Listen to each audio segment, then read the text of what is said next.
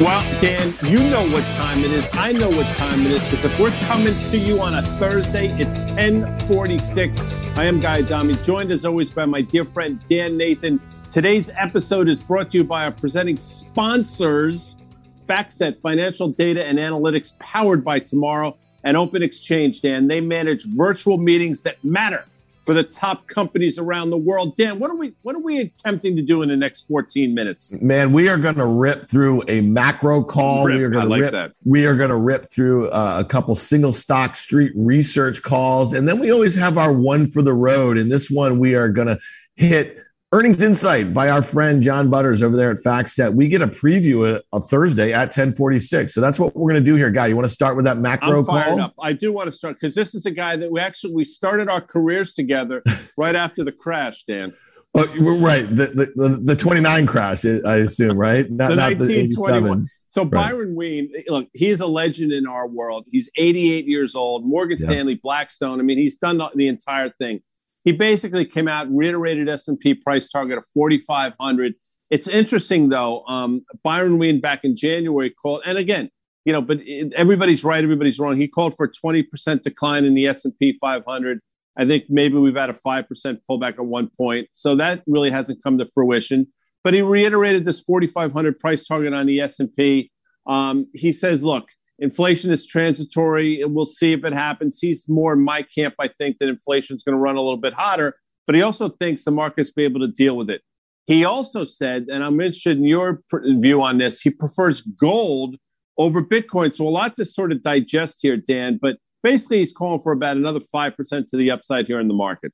Yeah, I think this whole transitory thing is going to be really interesting as we get further into the back half of the year because the big debate is what is the definition of transitory? Are we talking months? Are we talking quarters? Are we talking years? You know, and I listened to what he had to say this week, and you got to listen to a guy like this. He literally has seen every market cycle in the last, you know, 60 years um, of his career. Um, but I'll just say this I, I think what he he's saying is, okay, we just might have slightly higher structurally, um, you know, high inflation, if you will, right? In that two to 3% range. And we know that the Fed was very eager to get to 2%, which we were unable to do pre pandemic in a meaningful way. I just kind of believe that once we are on the other side of this pandemic, we are going to get back to um, a lot of those kind of normal courses of prices and demand. And, you know, I think things have just gotten a bit offside. So I think we're going to look back and say that this was a, a bit of a punditry transitory tantrum. The markets don't uh. care, guy. We got that CPI data this morning, ran a little hot, but where is that 10 year US Treasury yield? It's not nowhere. ripping. It's not it's ripping. Nowhere. No, look, and you're going to be right. When you say punditry, I know you're aiming that at me because I know you're exercised by my continued hatred no. of the Federal Reserve and the fact. And I get it. And listen, he said that inflation's going to run hot. The market's be able to deal with it. And quite frankly,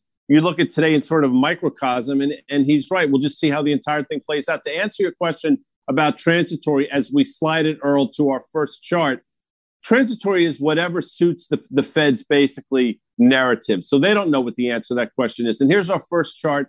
And these are FactSet charts. These are good looking charts. You drew the lines, they provided the charts, but here we are. Basically, today we made a new all time high in the S&P 500 that uptrend that you drew is intact. How do you look at this, Dan Nathan? You know, it's really interesting that you started out by saying that Byron had a, you know, 20% drawdown call some point early in the year. And I think a lot of investors thought that given the, the strength that we saw in November and December, that we might have pulled forward some performance in the markets here. And if you look at those drawdowns that we've seen, you know, they're probably what, four or 5% or so. They're kind of run of the mill little mini corrections there. We've held the uptrend. I mean, Guy, I hate to tell you, man, if you took the SPX off that chart, you'd say that's a good looking chart. Yes, I last, would in that last couple months, the consolidation, holding that uptrend that had been in place since the lows um, in March. Um, you know, I can see how playing for a breakout makes sense. And if you have rates coming in right now, you get back to that thing. And I, am just going to do it, guy, because I know it triggers you.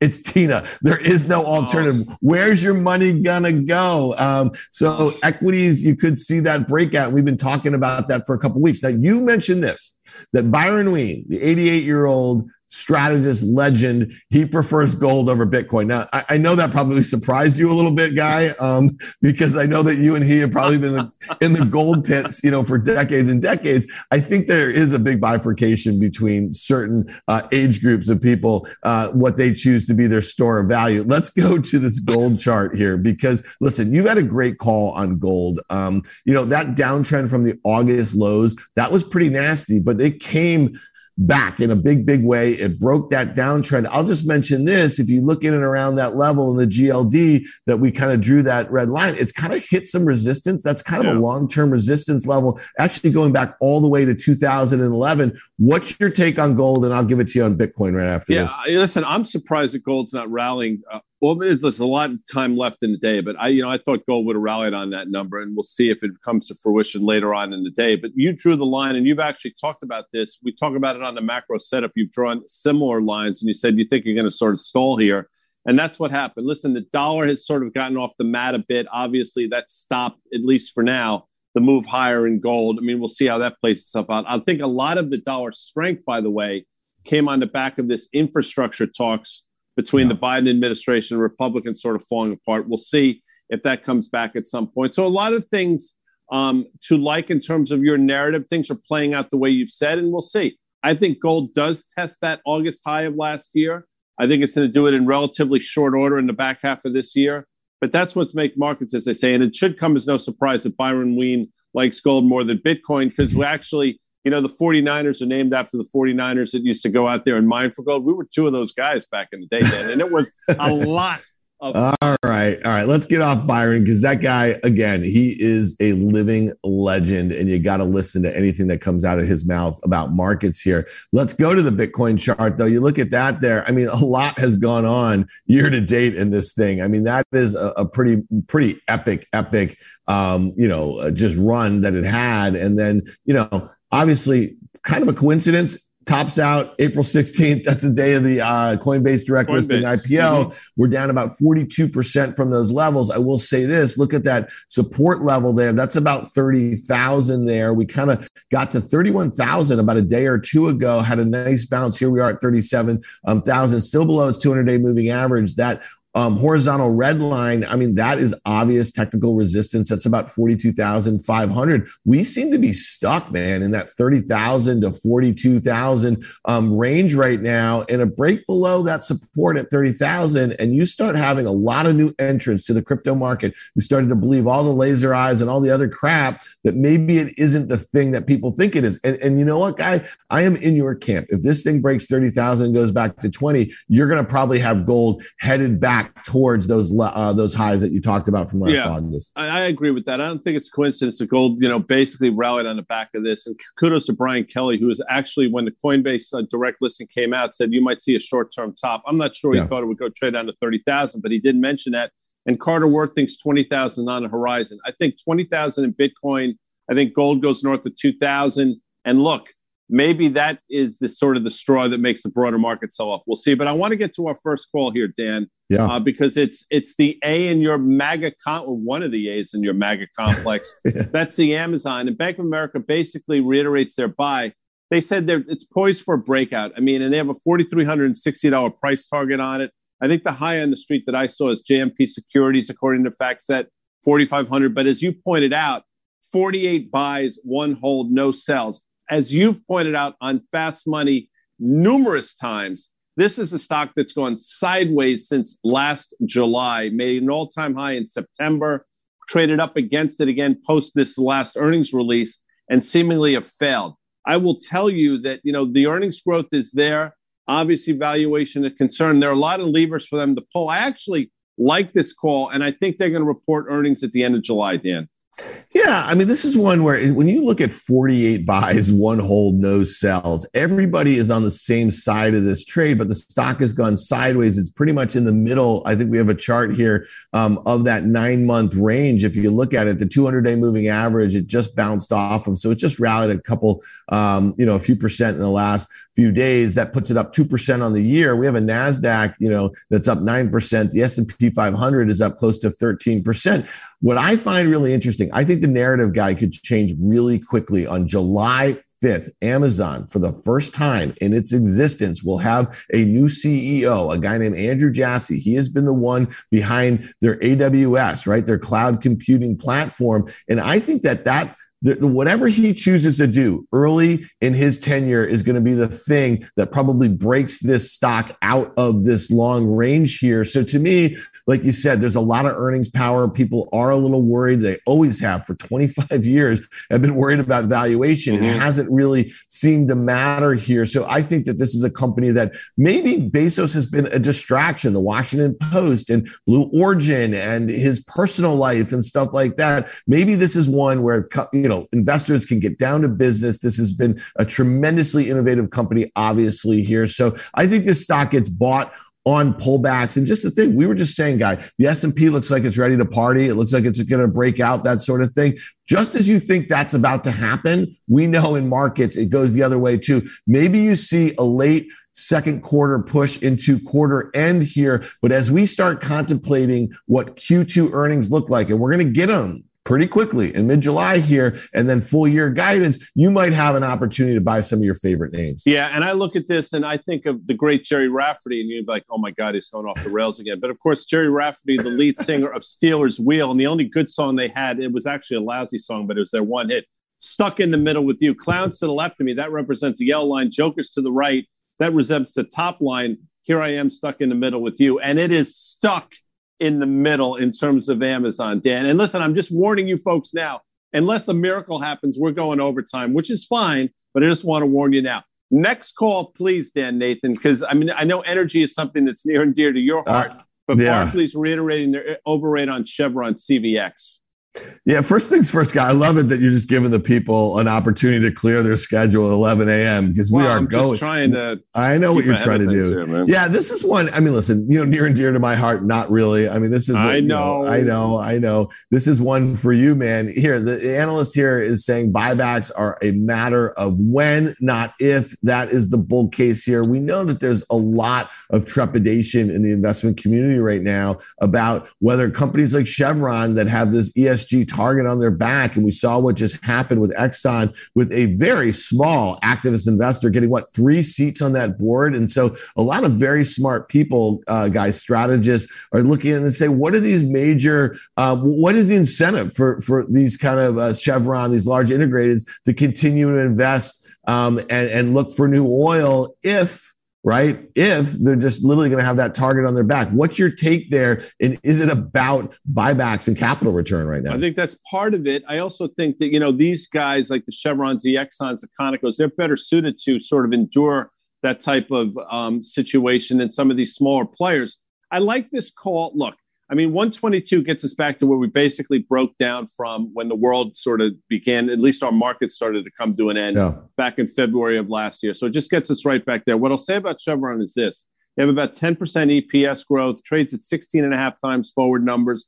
I think they report on July 23rd. I'd rather be, to be honest with you, an Exxon, which trades at a cheaper valuation with more EPS growth. And it's worth mentioning since we mentioned one old dude in Byron Wien, we'll mention another old dude in Warren Buffett. You go back, remember on May 17th when they filed their 13F, they reduced their stake in Chevron by about 51%. Just something to keep in mind. I think the call is fine. I think that 122 is in the crosshairs in the earnings, but I don't think it's all that sexy a call. I'd rather be in Exxon Mobil, Dan, yeah. than in well, Chevron have, at this point. Yeah, we had a five year chart I just wanted to pull up here that I thought was kind of interesting. You see where that support is. It's just around a hundred bucks there. You know, that was the long term support that it broke down below um, during the, you know, the throes of the pandemic last February, March of 2020 here. You have this consolidation guy. I mean, do you see, you think that, you know, 122 you just mentioned that would be a near term target? That, that, that'd be kind of sizable move. What, eight, eight, eight ish percent or so? Um, you know, getting back towards those all time highs you'd have to see a tremendous um, uptick in growth expectations globally, I would think, to kind of see these large integrateds kind of get back to those multi-year highs. Agreed. And as I mentioned four minutes ago, we are through the top of the hour. All right, so there we're we officially, go. No, don't get mad at me. We're officially in overtime. but yes, I agree. Look, again, I don't think you're going to get killed here in Chevron. I think 122 is uh, feasible. I think Exxon's a better play. but I happen to think some of the more levered names are even more interesting. Maybe we'll talk about next week on 10 at 1046. Uh, you want to give me another chart, Dan? You want to sort of go to something because I know yeah. you like this thing. Let's I mean, do, this is from our FactSet friends. Yeah, let's go uh, one for the road. This is what we're trying to get get in before we go to overtime, but we'll do it in overtime here. It's called Running with the Bulls. We know uh, John Butters, who we introduced to our audience last week. He is a senior earnings analyst over at FactSet. He has a tremendous uh, newsletter comes out Fridays. We get a preview of it. It's called Earnings Insight. So check it out. Here it is running with the bulls. He's talking about the most bullish um, analyst expectations or ratings um, by the sectors in the S&P 500. This is not going to come to, as a surprise to you all year long. You've been pounding the table um, on energy. You've also liked a lot of big pharma. So in healthcare, obviously tech and communications. Um, you know, look at this. 64% of uh, analysts who cover the energy have buys, 63% healthcare. Let's look at that XLE chart, guy. That is the ETF that tracks um, the energy sector. We know that Exxon, Chevron, and Schlumberger make a very large percentage of it. I think close to 40 or 50% or so. Look at that thing. That's a bit of a beaut there. Give me give me a little color on that XLE chart. Well, that is a clear breakout. I mean, that's that that hungry alligator thing or something. But listen, we're in a very defined uptrend. We basically traded through those little bit of a double top that we had had, and we're off to the races. How do you trade it? You look for a back and fill, maybe back down to that uptrend line or maybe to the horizontal line. But this is as good as it gets in terms of charts, the looking of charts. This is a good looking charts. And it's, I, I want to mention something because I'm all excited about it. We should have mentioned it during the Amazon call. June 21st, Dan. June 21st is uh, Prime Day. I know myself, you know, I, I, I'm a big buyer of things on the interweb on the line, as they say. You are not right in front of my computer. You are at, not. You know, eleven fifty nine p.m. on the twentieth. You know, June 21st is also the summer solstice guy. Sure I don't, I don't even know what to say about that. And listen, I don't like the fact that Amazon is doing this Prime Day in the middle of June or towards the end. It just seems odd to me. Um, you know, and, and I've never heard of anyone buying anything on Amazon Prime. It's not like you're rushing in there to get your um, those hot, hot items, you know, pre-Christmas or something like I, I just don't I don't get it. So whatever. Um, all right, let's go to the next one though, real quickly. Um, the XLV. This is the healthcare select ETF a lot of big pharma in there. You're also been a big, uh, big fan of big pharma. I would just say this, you know, I don't know if you caught this headline in the last day or so. Biden administration is buying 500 million more doses for the, the COVID-19 vaccine that they're going to distribute to some poorer nations. I mean, that has kind of been a bull case for some of those big pharma names. It's clearly helping Pfizer, which is a big holding in the XLV. Uh, Pfizer about 40 bucks, guy. I know that you have been a seller in the low 40s in the instances. It's got an above there on vaccine news. What do you do with the XLV here? Look, I like it. I think big cap pharma is still the place you want to be. This is actually as good looking as it gets in terms of yeah. trucks. You broke through that level. You're still in this very defined uptrend. Eli Lilly breaking out to the upside. You're right about Pfizer. It's not. I'm not casting aspersions in Pfizer, but if you remember the peak of new when the best news came out for Pfizer, it traded up to 43 and a half. I remember you and I talking about it on Fast Money that evening. Then it spent the next three and a half months trading down to 36 and a half and doing nothing for a while. Moderna's been breaking out. Obviously, you saw the news out of Biogen. There's a lot to like here in big cap pharma. Um, and I do like it. I think it makes a lot of sense. I think there are other people that have come to that realization as well. And that's a very good looking chart. As we go to our summary page, Dan Nathan, you want to do it or you want me to do it?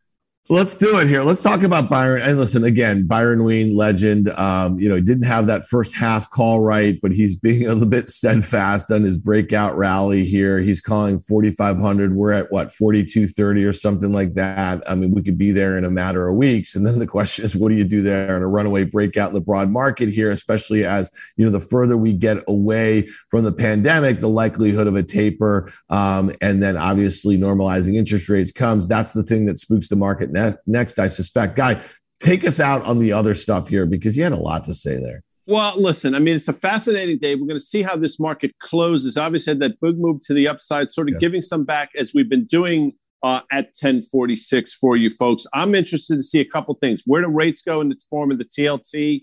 And where does the VIX close today, Dan Nathan? Both interesting things. That's what I'm watching. I do like the Amazon call. I favorite Exxon over Chevron.